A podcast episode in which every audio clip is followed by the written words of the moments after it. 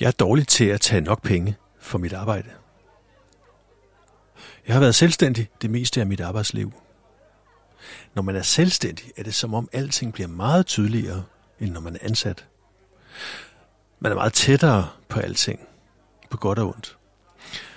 Som selvstændig er der som udgangspunkt kun mig selv til at forhandle priser, og dermed den indtægt, der skal forsørge mig. Når jeg siger, at jeg er dårlig til at tage penge nok for mit arbejde, skal det ses fra flere vinkler. Jeg er ofte entusiastisk omkring det, jeg laver, og jeg kan se kundernes behov. Jeg vil gerne hjælpe. Det er som om, at det er sværere at tage en ordentlig pris for arbejde, jeg rent faktisk gerne vil lave, frem for det arbejde, jeg kan lave, men som ikke nødvendigvis siger mig noget. Det er nok ligesom med for eksempel sygeplejersker og andre omsorgsfag. De ender også med for lav en løn. De kan jo lide arbejdet. Og hvis det skinner alt for tydeligt igennem, har man en dårligere forhandlingsposition, end hvis man er mere ligeglad.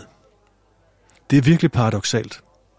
Vi burde belønne dem, der rent faktisk brænder for deres arbejde. Så er der den anden del. Den handler ikke så meget om at sætte pris på jobbet i kroner og øre, men om at sætte pris på sig selv. Det er nok min største akilleshæl. Jeg er ret god til at fremhæve andre og deres evner, men ikke ret god til at fremhæve mig selv og mine evner. Så uanset om jeg er ansat eller selvstændig, vil nissen flytte med. For når jeg ikke sætter pris på mig selv, er det godt nok svært at prissætte sig selv ordentligt. Jeg behøver ikke engang at lægge skylden over på den anden part, der måske er ret prisbevidst, for jeg klarer det selv. Der er også situationer, hvor jeg ender over i den modsatte grøft, altså hvor jeg skyder langt over målet. Jeg udviklede engang nogle spil til virksomheder. Ja, fysiske spil med spilleplader, kort og den slags. De handlede for eksempel om at forebygge stress og om at holde bedre møder. Jeg fik solgt et spil til en stor dansk virksomhed, men da hun hørte prisen, sagde hun nej tak. Jo, det var også en mærkbar pris, men se i betragtning af, hvad stressforbyggelse så let som ingenting kan koste, var det utrolig billigt. Jeg tror, at det handler om, at jeg aldrig har følt mig sikker på, hvad ting skal koste. Jeg bliver ofte forfærdet over, hvad, hvad nogen vil have for deres produkter eller ydelser. Det er som om, at jeg selv famler i blinde her. Og så virker det nemmere at holde mig på den lave side prismæssigt.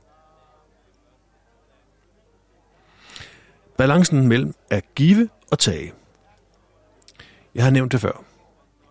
Min moral har det med at forhindre mig i at være den, der tager. Jeg er meget stolt af min moral, men den står godt nok også i vejen nogle gange. Lad mig starte med en disclaimer. Jeg har også haft ansættelser, hvor jeg i perioder lavede minimalt. Det havde jeg det ikke godt med. Samtidig opfandt jeg gode grunde til, at det alligevel var helt i orden. For eksempel at arbejdsgiveren selv bad om det. Eller at det her arbejde simpelthen er så kedeligt, at jeg ikke orker. Det er alligevel meningsløst for arbejdsgiveren selv. Så jeg kender bestemt til det med ikke at give. Hvor ville det være rart, hvis jeg var meget bedre til at kræve min ret og fortælle, hvordan jeg vil have det, og hvad jeg vil have, og hvad jeg ikke vil have. Jeg husker en periode, hvor jeg var ansat i en mellemstor virksomhed. Det var meget tydeligt, at især mellemlederne og en del af cheferne mestrede disciplinen at foregive at have travlt og være vigtige. Man kan måske hæve det, at de havde forstået systemet, for det havde de virkelig. Jeg kunne faktisk godt misunde dem lidt.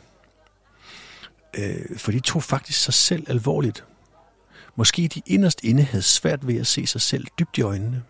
Men jeg tror, at nogle mennesker betragter det at arbejde som en disciplin i at optimere sig selv og egen indsats. Det er ikke for at lyde misundelig eller frelst, Men det er mit klare indtryk, at nogle mennesker betragter en ansættelse som deres mulighed for at suge mest muligt ud af deres arbejdsgiver. Så er det sagt. At tage alverdens ansvar på os. Når vi tager ansvar for andre, tager vi også ansvaret fra andre. Det er meget enkelt. Og selv hører jeg til dem, der er gode til at se, hvordan andre har det. Og om de er pressede og stressede. Om de kan løse opgaverne. Om kunden eller arbejdsgiveren eller kollegerne har brug for min hjælp. Det er meget sympatisk. Men her er det meget nemt ikke at tage sig selv alvorligt. For så ville jeg med det samme komme frem til, at det her ikke er mine problemer og ikke mit ansvar. Så hvad gør jeg? Hvis jeg lukker øjnene, øh, føler jeg, at jeg lader andre i stikken. For jeg kunne sagtens give en hånd med her. Og faktisk føles det rigtig godt at hjælpe andre. Det føles klart bedre, end at lade være, men til gengæld passe på mig selv. Der er virkelig en belønning i at hjælpe andre. Det vil jeg aldrig stoppe med. Men samtidig ved jeg, at jeg ofte sælger det lille energiboost, der er i at gøre andre glade, med prisen for ikke at tage mig selv alvorligt. At passe på mine egne interesser og min egen tid og opmærksomhed. For jeg risikerer meget nemt at hjælpe andre til en kortere arbejdsdag og til en nemmere indtægt, mens jeg selv får en længere arbejdsdag og ikke tjener penge på ekstraarbejde. Jeg har kun mig selv at takke. Det ved jeg. Så det er i hvert fald et område, jeg skal blive meget bedre til. Stress er verdens bedste eksempel på ikke at tage sig selv alvorligt. Stress er et meget stort emne. Ikke mindst, når det kommer til arbejde. Der vil komme mange post- podcast om stress fra min side. Men det er oplagt at komme ind på stress her i podcasten også. For som jeg ser det, har det meget at gøre med at tage sig selv alvorligt. Jeg har ikke selv været nede med stress. Jeg har talt med rigtig mange, der har været nede med stress. Men det gør mig på ingen måde til ekspert i stress. For jeg kan godt fornemme, at de oplevelser, der følger med virkelige stressproblemer og sygemeldinger, er meget stærke personlige oplevelser. Oplevelser og erfaringer, man ikke kan overføre til andre. Stress handler dybest set om ubalance, som jeg ser det. Ubalance er ikke i sig selv et problem. Måske tværtimod. Hvis vi vil gå en tur, kræver det, at vi sætter det ene ben foran det andet. Men det sker kun, hvis vi læner os lidt frem og skaber en ubalance. Hvis vi er i balance, kan vi ikke bevæge os nogen steder. Men hvis vi læner os så meget frem, at vi ikke kan holde balancen, mister vi den og falder i stedet. Så mængden af ubalance betyder noget. Når jeg spørger mennesker, der har været nede med stress, siger de fleste, at de ikke rigtig vidste, hvor de var henne på skalaen, øh, da det gik galt for dem. Det hænger nok sammen med, at vores hjerne lukker mere og mere ned for vores sanser, i takt med, at vi bliver mere og mere stressede. Sikkert helt naturligt. For hvis vi føler os truet, vil det være klogt kun at bruge opmærksomhed og energi på at håndtere truslen, ikke at reflektere over den. Det har sikret vores overlevelse. Men i dag er situationen en helt anden. For hvis vi nærmest konstant oplever et pres i vores arbejdsliv, vil hjernen konstant være i nødprogram. Og det kan vi ikke holde til. Det skal på ingen måde lyde nedladende, når jeg hævder, at stress er verdens bedste eksempel på, at vi, tager, at vi ikke tager os selv alvorligt. Men jeg mener det virkelig. For dybest set tillader vi åbenbart os selv et så massivt og langvarigt pres, at kroppen lukker ned, når nu ikke hovedet forstår budskabet.